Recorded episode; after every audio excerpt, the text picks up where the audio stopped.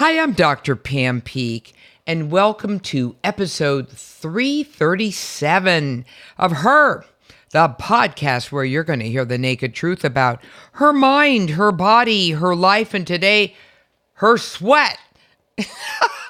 I know, you're like, has, has Doctor Peak lost her mind? No, she's just sweating right through this. You're going to absolutely love this episode. Before we begin, just know that this episode is actually made possible by our wonderful friends at Smarty Pants Women's Vitamins, the delicious once-a-day gummies that contain all of the essential vitamins, minerals, and omega oils customized just for women. To learn more, hop on over to Smarty Pants Vitamins dot com. And here's your reminder to click on iTunes after this episode to rate and review the show. I know you're going to have some great ideas. Oh my gosh, I just love hearing from you and reviewing all of your feedback. So that's your first reminder to hit that rate and review. I'll give you another one a little later on. All right, it's time for Her. Her. The podcast. The naked truth about women. Her mind. Her body. Her life. It's all about her. So I'm just like cruising along and I read this amazing book review of a book that I think you're going to find so ridiculously novel um, that it is just a go out and buy book. It's called The Joy of Sweat: The Strange Science Behind Perspiration, um, she says as she slaps on her, you know, underarm deodorant. All right, so what the heck? And then as I'm reading, I, I understand that the author is pretty damn cool. Sarah Everts is an award-winning science journalist and speaker. She's got a master's degree in chemistry. I had to, you know, just sort of take a deep breath with that one. It was like, oh my gosh, you know, brought back P T S D from every chemistry test I've ever taken. And has written for Scientific American, Smithsonian, New Scientist, which is, by the way, one of my most favorite mags, um, and The Economist. Now, she teaches journalism at Carleton University and lives in Ottawa, Canada. So, Sarah, welcome to the Her Podcast. Hey, thank you for having me. Oh my gosh, are you just calling me from Ottawa? No, actually, I'm calling you from Montreal. I'm on my way to New York and uh, made a little pit stop here. It's uh, my favorite city in Canada. Oh my gosh, I love, I mean, with all due respect to Ottawa, uh, with all, I just absolutely love Montreal. And it's just a quick drop down to get to New York. So um, how cool is that? So I hope you're having a tremendous amount of fun um, in one of my most favorite places. All right. The big question: why in the hell did you write this book?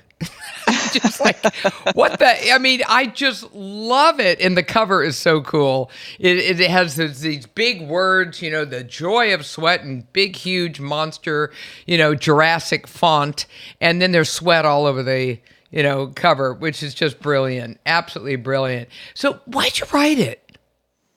Yeah, I know it's a little bit of a strange topic, but, you know, I kind of went through life being slightly mortified by my own sweat, um, a little bit worried that I might sweat too much. Um, when I'm doing a workout, I'm grabbing the towel during the warm-up, and I'm also a science journalist, and so I knew that evolutionary biologists count bountiful sweating as one of the amazing things that distinguishes humans in the animal kingdom. It's one of our superpowers. It's helped us dominate the natural world, well, for better or for worse. And so I thought, okay, listen, I need to dig into this and find some serenity instead of shame in all the sweating that I certainly do. Oh, you scientist, you, you know, I mean, here you are and you're like, hell, I didn't get a, you know, master's degree in chemistry for nothing. So I'm going to look at my own chemicals. All right. So let, let's sort of dive into some, what, what are some of the biggest, you know, myths about uh, the whole gig with sweat? I mean, there, there's just so many in your book. I don't even know where to begin, but you know, it's just, uh, what are some of the misunderstandings about sweat? So the biggest one that I encounter almost every day is the detox myth. This is this idea that we get rid of the nasty stuff in our bodies by sweating. And, you know, every spa, almost every gym has these claims, you know, come and, you know, get your sweaty detox. Well, the funny thing is, is if you know how the human body works, that's a really bad idea um, because sweat is actually sourced from the watery parts of blood. So when your body gets hot and it needs to cool down, uh, it pushes its your veins up against the surface of your skin. That's why, you know, people with light skin turn red because all their veins are there. And the veins are swooshing hot blood from your interior past the surface of your skin where sweat released by your millions of sweat glands is evaporating away your body heat and effectively taking your body heat and whisking it out into the atmosphere. And it's sourcing, all these sweat glands are sourcing perspiration from the watery parts of blood. So it's pretty much blood minus the big stuff like red blood cells and platelets and immune cells. And so if you detoxed by sweating, you would literally have to sweat out all the watery parts of your blood in order to get the bad stuff in blood out. And, you know, that is a terrible idea because if you got rid of all the watery parts of blood, then you would be dehydrated and likely dead. Instead, you know, you have two kidneys and these kidneys filter the crap out of your blood and dispatch that out in pee. And anything that's coming out in sweat is just incidental. It happens to be swirling around in your circulatory system. So like, good stuff comes out in sweat, stuff you wouldn't want to lose, like vitamins and hormones and glucose. That's your body's energy molecule. Um, and also, you know, bad stuff comes out too, like urea or heavy metals, but it's just coming out, you know, incidentally. It just happens to be swirling through your system, and it would likely get filtered out um, through your kidneys. So yeah, the detox method, not true, um, and definitely not a good idea if it was. Oh my gosh. You know, I hear this all the time um, as a physician uh, when when people say, you know, it's time to detox your body. I'm like, wait a minute. First of all, you're insulting You're insulting your body like it doesn't know how to do this already? What the hell is wrong with you people? You know, so what's the kidney sitting there just like, you know, twiddling its thumbs? Hey, what about going, me? Well, yeah, man. And and how about the liver? Come on now. You know, it just sits there going, ah, whatever. You know, let's just let whatever fly through. I mean, for crying out loud.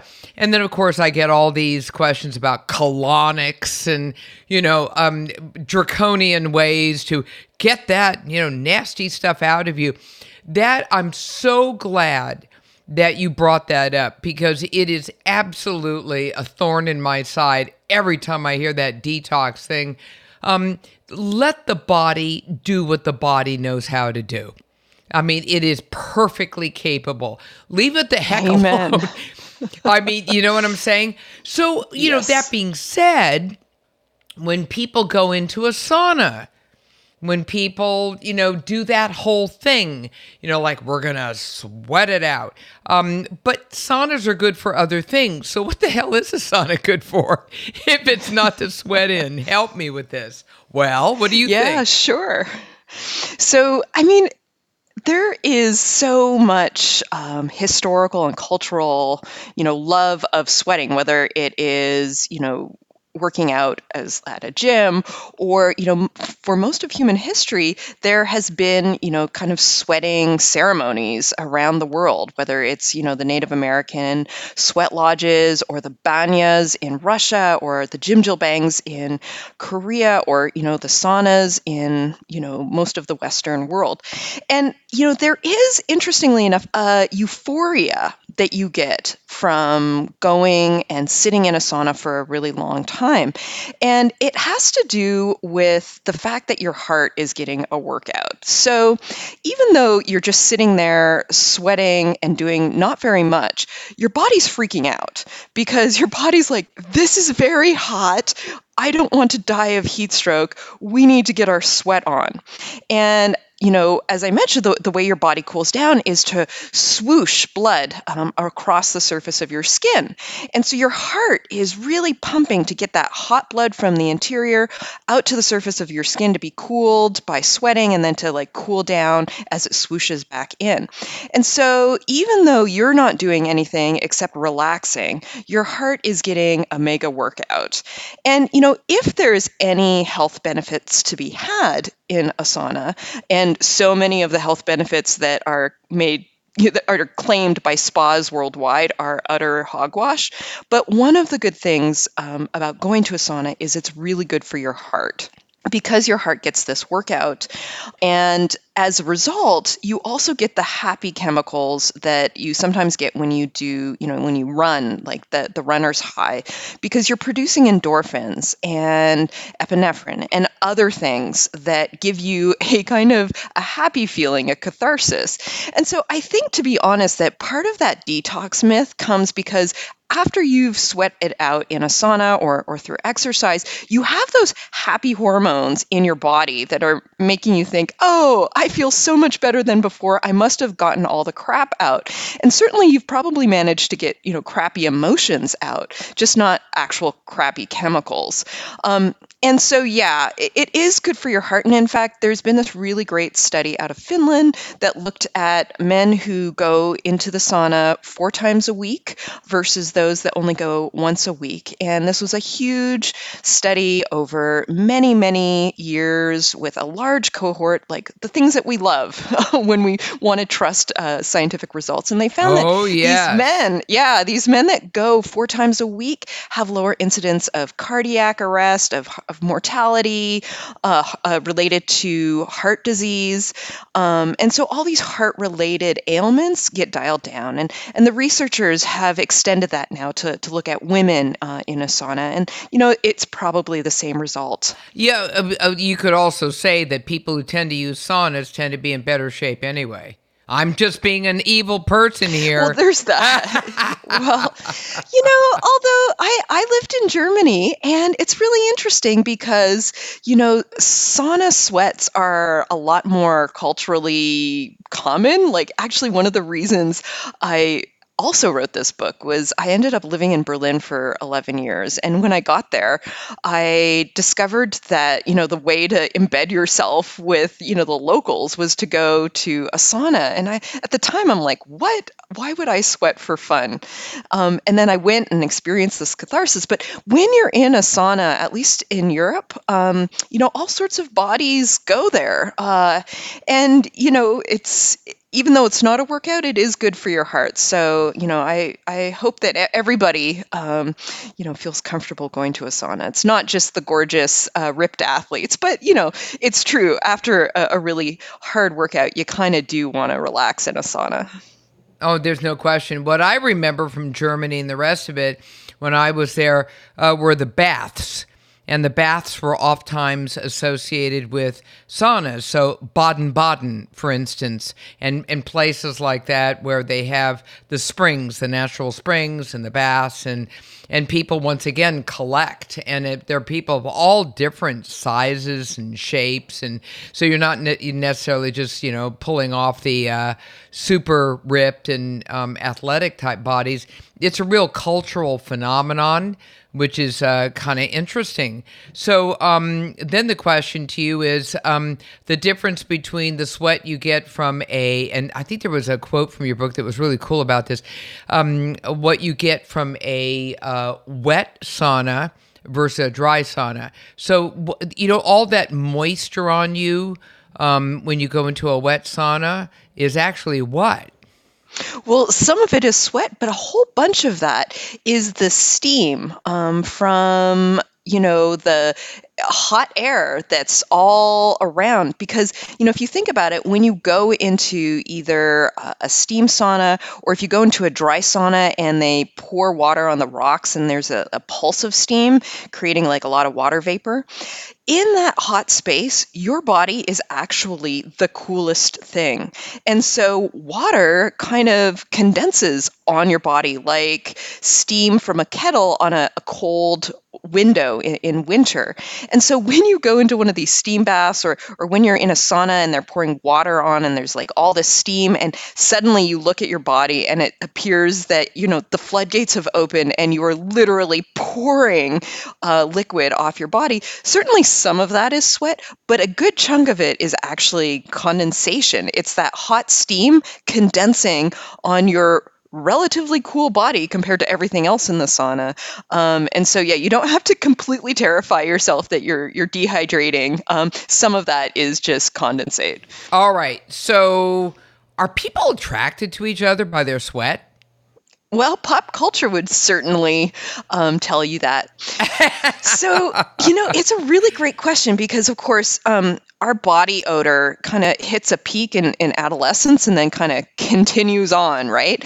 And so because um, we get stinky at the point where we're becoming sexually mature, researchers have often wondered, you know, is there a link? Like, is that body odor related to, you know, our desire to find a, a partner or a mate? And, you know, up until now, we've been talking about sweat, uh, about that salty liquid fluid that helps us cool down. But there is another. There, we have other sweat glands um, that appear in armpits uh, at puberty. And it's interesting because that sweat is not watery or salty at all. It's more like earwax. It's very waxy. And you know, the good news is when it emerges from your armpits, it's actually pretty odorless, but it's the bacteria that are eating that waxy sweat that turn your armpits into stink zones because they're metabolizing that waxy sweat and effectively kind of pooping out um, your odor. So good news, you're not really responsible for your stink. Bad news, it's bacterial poop. So yeah, I'll, I'll leave you to decide where you fall on the good news, bad news spectrum. But because, as you point out, we are smelly, we are smelly creatures, um, how much of that is involved in finding love? And you know, scientists have found that we are sniffing each other. So most human greetings involve proximity of some kind, like think of a cheek kiss, a hug, or bowing, or a handshake, which is literally a hands-on collection of another person's body secretions. And uh, actually, the, my favorite study, perhaps, is this one done out of Israel where they videotaped people meeting for the first time.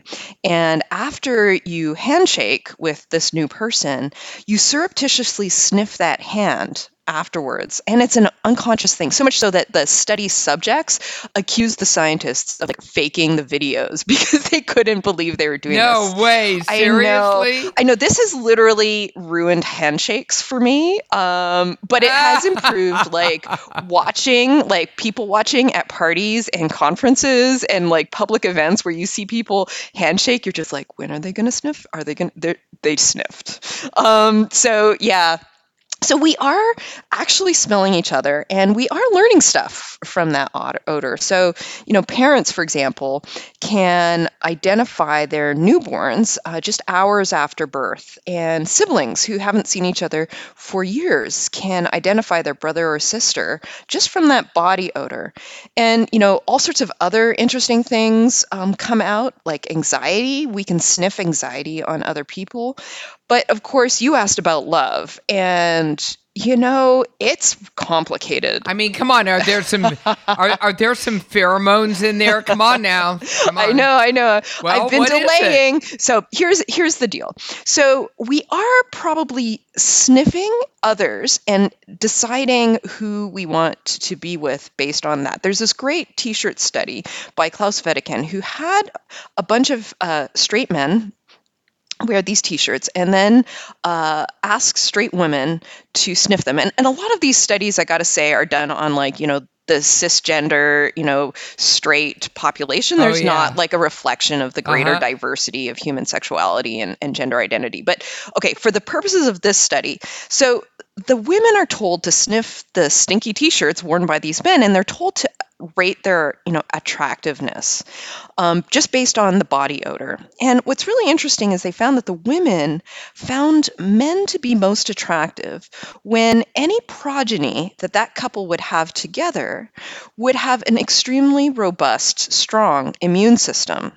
And so, you know, if you think about it, that makes sense. For for most of human history, uh, pathogens have been humanity's greatest foe, whether it's like an infection or a plague. And so it behooves us to pick a partner to have babies with that um, is going to, you know, produce babies that will survive. But, you know, that notion th- that, you know, we're sniffing others and, and, you know, picking partners that have good immune system, immune systems kind of goes in contrast to the pop culture notion of, oh, baby, you know, I picked you, um, and, you know, I, I'm just going to spritz this, you know, cologne, or I'm just going to lift my armpits and you're going to make a beeline to me, which is kind of, you know, so it's probably a consequence of the fact that in the animal kingdom, there are, you know, animals whose pheromones do that, like bombacol, which is the silkworm moth's pheromone. All a woman or female moth needs to do is like release that into the wild, and all the dudes nearby make an immediate beeline towards her. It's like the animal kingdom's definition of a booty call, right? Release odor, get dude. I love it. Yeah. I love um, it. Or like the pigs. Like I love pig pheromones because uh, the the male has it in his saliva. And so all he needs to do is like approach a, a female in heat and breathe heavily on her, and she will automatically swing around. Oh, get out of and, here. And like lift her rump to make the like universal signal that yes, let's let's get it on. So, you know, those kind of automaton responses, you know, there's nothing like that that any scientist has managed to pluck out of the hundreds of molecules coming out of, of, you know, human armpits, which is not to say that like online entrepreneurs haven't tried to like sell supposed fake uh, human pheromone cologne to, to people. But what really cracks me up is that many of these like snake oil human pheromone colognes that you can buy have, um, actually boar pheromones in them. They, they claim to have androstenol and androstenone in them. And although these molecules are found in uh, the human armpit odor, it's found in both male and female odors. So it's, you know, usually pheromones are produced by one biological sex to attract the other or to, you know, elicit asexual activity with the other. And so, you know, the fact that humans have them no matter what your biological sex in kind of negates it as a potential pheromone. But it is a boar pheromone. And so these colognes that typically, you know, dudes buy to get a lady, they will get a lady. It's just not going to be a human lady. It will be a boar. And so like, oh, no. Go for it, dude, but you know, no judgment, but yeah, um, bad oh, idea. No, you turn around, there's boars, you know, following you and you're like, wow, that's really random. I wonder where these boars came from. Oh, God, that's hysterical. I actually bought some cologne oh, online because I'm weird like that.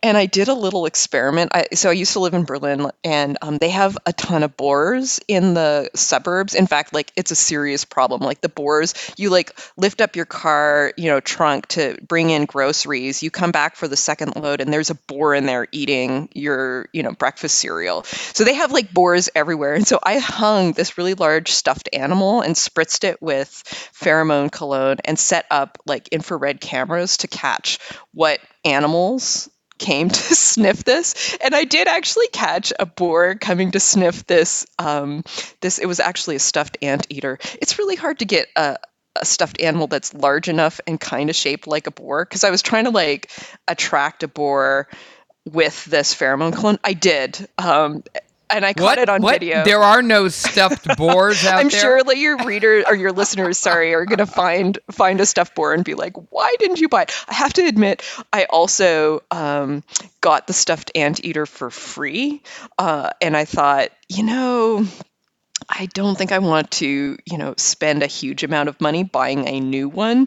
So I, I, I looked a little bit and I found a few tiny boars, but I never found a really big one. So anyway, but yeah, it, it honestly, don't buy that pheromone cologne unless you're weird and want to do kind of experiments in the, you know, suburbs of Berlin. Okay, that's just plain bizarre.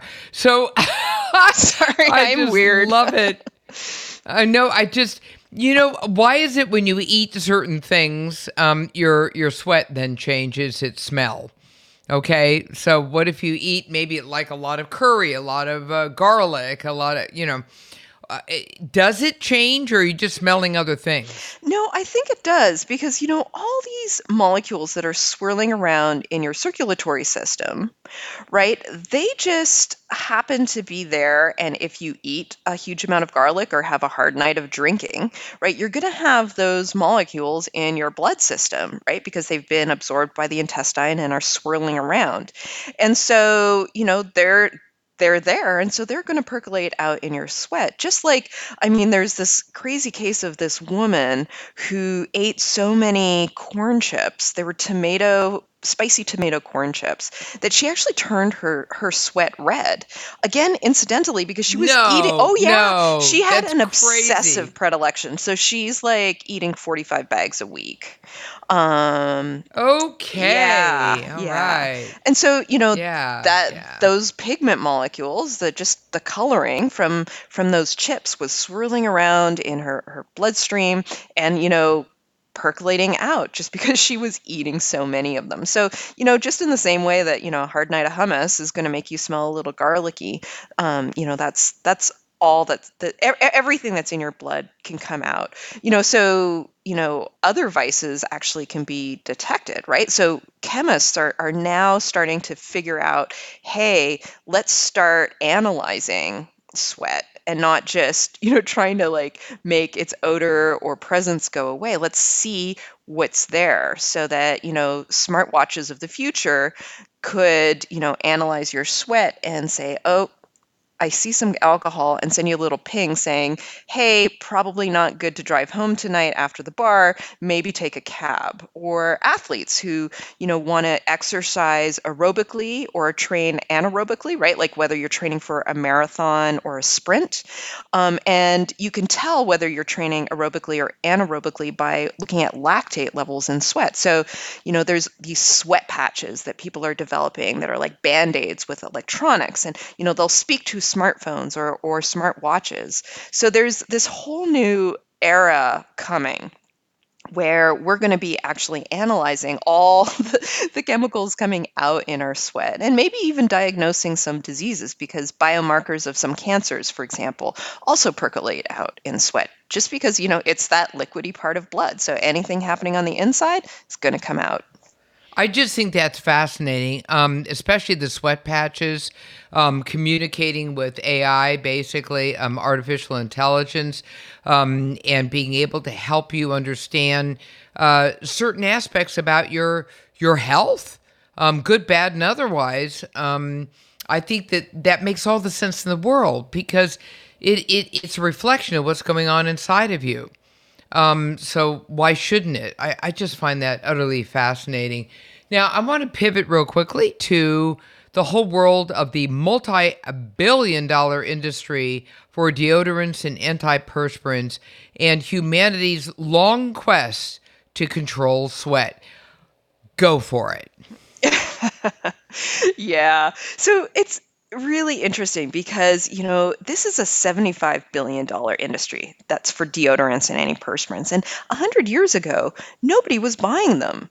Um, it's really something that has, you know, come out of the twentieth century, in part because there was this uh, woman uh, named Edna Murphy who had a product called Odorono, which, you know, div- effectively put the fear of sweat in America, thanks to uh, a really smart copywriter for an advertising firm she had hired. So Odorono was an antiperspirant, and antiperspirants work by plugging the pores in your armpits, effectively cutting off the buffet of sweaty food that those bacteria in your armpits want to eat and then turn into stink. Whereas deodorants work by being effectively antiseptics, right? They are killing the bacteria in your armpits, at least for a time. And so that bacteria can't dine on your sweat and turn it into stink. And so Edna Murphy, back in the nineteen nineteens, had this product. She had actually got it from her dad, who was a surgeon, and he had really sweaty hands and was worried about dropping surgery tools into patients during the hot summer months when he was cutting into people. And so had developed this antiperspirant that stopped his hands from sweating. And she was like, hey, hands, why not armpits? And so she tries to sell this product and nobody wants to buy it because, you know, it's kind of the end of the Victorian era. Everybody's still kind of very embarrassed about bodily functions. And, you know, no pharmacist wants to put these products out on their shelves. And also, nobody thinks they need it because at the time, and actually for most of human history, we've controlled our body odor through a mix of either soap and water by washing and or, you know, putting on a bit of perfume to complement or overwhelm our body odor. And so, you know, in the nineteen nineteens, everybody thinks that's fine enough. Thanks very much. And uh, she really, really, really, really wants her product to sell. So she goes to um, a New York advertising firm called J. Walter Thompson, who has just hired this former traveling Bible salesman named James Webb. And he comes up with this idea, which he puts in Ladies Home Journal. And it's this like beautiful picture of a, a woman and her arm. And it says in the curve of a woman's arm. And it kind of goes on to say that, you know, the, the curve should be this beautiful thing, but it's not. It's stinky. Uh, you're you're making a horrible social faux pas. People are talking about you and gossiping about you. And worst of all, it's going to keep you from getting a husband. So it's nineteen nineteen, right? And so many readers of Ladies Home Journal, where this advertising advertisement appeared, uh, were offended, and they actually canceled their subscriptions. But a whole lot more women were deeply impacted and started buying Odorono, and soon all the products uh, that are, you know, all these burgeoning deodorant and antiperspirants start using the same strategy. Um, it's called whisper copy, and it effectively is, you know, making, threatening social isolation. It's manufactured humiliation, right? That if you smell, this is going to completely ruin your, yeah, your ability to exist in society. And, you know, initially they target women. And then by the, you know, nineteen thirties, they've been so successful at getting women to buy these products that they, they've kind of maxed out on profits. And they're like, oh, we really want to, you know, keep im- improving our products. And they, they start looking for other markets. They're like, dudes, dudes also smell. And it's the thirties. And so at the time, men are anxious about having a job because of the depression. And so their strategy utilizes the same kind of themes that people are going to be talking about you behind your back. But here the the thing, the threat is not that you're you're not going to get married, but that, that you're going to lose your job, or you're not going to get promoted, that you're not going to be successful in the boardroom. Because I guess at the time, that was the thing they thought were the greatest fears for, for men. And, you know, it worked for them too. And now it's, you know, part of our daily ablutions, right? Many people in the Western world, especially in North America, um, put on deodorant or antiperspirant every day. So what do you do? I, I What do the experts do? That's what we want to know. I do a mix, right? So, um, you know, sometimes if I'm really nervous, I don't want to have sweaty patches under my armpits, right? I I don't want that to happen. So I will sometimes put on antiperspirant. But, you know, if I'm doing a workout uh, where I am going to sweat no matter what, and it's going to be a lot, uh, it, putting on antiperspirant just seems kind of ridiculous. And, and I'll rely on deodorant. So it's a bit of a mix match situation for me. How interesting. And so is it okay if your sweat doesn't have a smell to it? Much of any smell? Well, yeah, I, I you know, it, it, it depends on what you define as, you know, good, right? So, you know, we do smell each other and learn stuff about each other. And so, you know, there's a question about whether all these products are effectively cutting off our ability to learn about others through our noses, to learn yes, their, their that's what I'm body thinking. Odor print, right? So I have a body odor print. It's slightly different from yours. Um, I have like a symphony of molecules that, you know, define me as me. There are like top notes. So human body odor has these two chemicals. One smells kind of like a, a goat, and the other one smells like raw onion meets overripe tropical fruit. And these two top notes are common in most armpit odor. And it's what allows you to figure out that it was a stinky human in that elevator before you rather than a stinky dog or, or horse or or some other animal. And But even though we have these two top notes, all of us do, um, there's hundreds of other molecules that kind of like round out our, you know, our personal aroma and allow a dog to, for example, track me versus track you when they have a, you know, a t-shirt of mine. Absolutely. So are we stopping oh, yeah. to, you know, are, are we failing or reducing our ability to like learn these identifying smells that perhaps cause or encourage social cohesion? Are we, by blocking our body odor, you know, blocking off social cues like anxiety, which might help us, you know, react differently to people um, who we observe to be nervous? Um, are they interfering with our ability to sniff out the right partner for us, or at least uh, for, you know, if we want to have children? So there's all sorts of things, you know, that make me wonder whether over the last hundred years we've really dialed down um, the communication that we do by noses. And then, of course, with the pandemic, um, it's kind of like the final nail in the coffin. We're all wearing masks. Uh, we're, we're keeping two meters away from each other if we can. Um, so, yeah, perhaps we will eventually one day be just very much a visual uh, species because we're not close enough um, in many cases to, to really sniff each other out.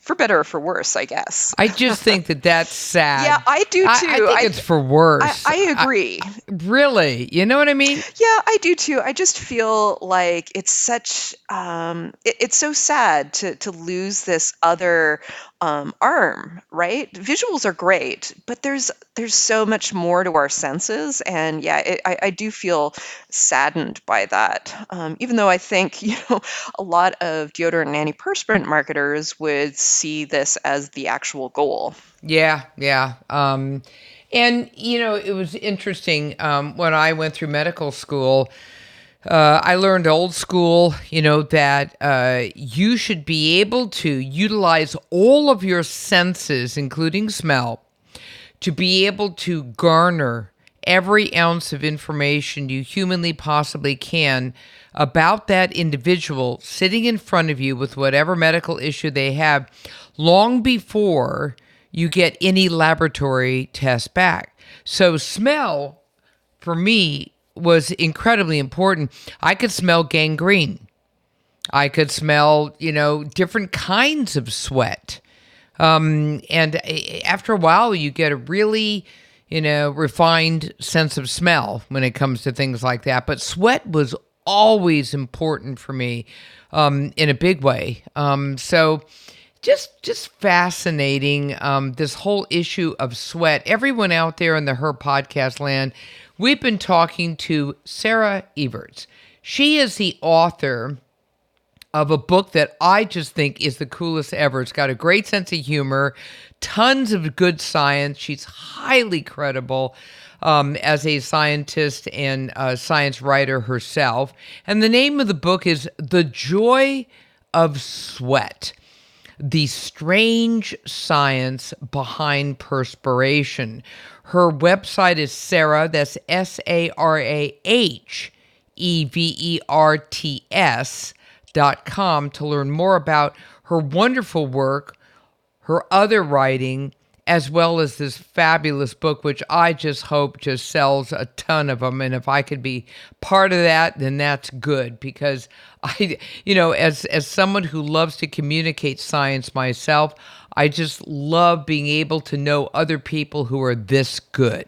So this is excellent. Fantastic. Well done to you. Sarah, one last um, quick uh, point of wisdom about all things sweat for our wonderful listeners as we close things up? You know, I think that one of the reasons there's so much stigma about sweat is because it's so much out of our control, right? So if you think about other things that cause us embarrassment, other bodily functions like a fart or, or a burp, you can hold that back even just for a few moments and, you know, go off to yourself. Whereas sweat is this thing that happens completely out of our control. And in this era of curated personas and, and curated images and, and social media, we really don't like uh, to have things out of our control. The thing is, is that sweat is out of all of our control. And, you know, it's this thing that is keeping us alive, right? It's just your body trying to modulate your temperature, trying to make sure you don't overheat and die. So I guess I really hope that, you know, we all find a little bit more um, serenity rather than shame, that we don't, you know, stigmatize others um, when the floodgates open unexpectedly, because quite frankly, it can happen to anybody. So yeah, I, I hope I hope I have succeeded in, in giving a little bit of a perspiration pep talk. Okay. Oh, I love that. A perspiration pep talk. Ah, I love it. Okay. Again, out there, everyone, the book is The Joy of Sweat, The Strange Science Behind Perspiration. And the author is Sarah Everts. And Sarah, thank you so much for being on the Her Podcast. Thank you so much for having me and, and for enjoying the book. It's it's really been a pleasure. It's such a gift. And everyone out there, now you get a chance to run to iTunes and rate and review the show, because I love your feedback. And I love it because I'm Doctor Pam Peak. I'm host of the Her Podcast here. Follow me on Facebook at Doctor Pam Peak, or Twitter at Pam Peak M D, or Instagram at Pam Peak M D as well.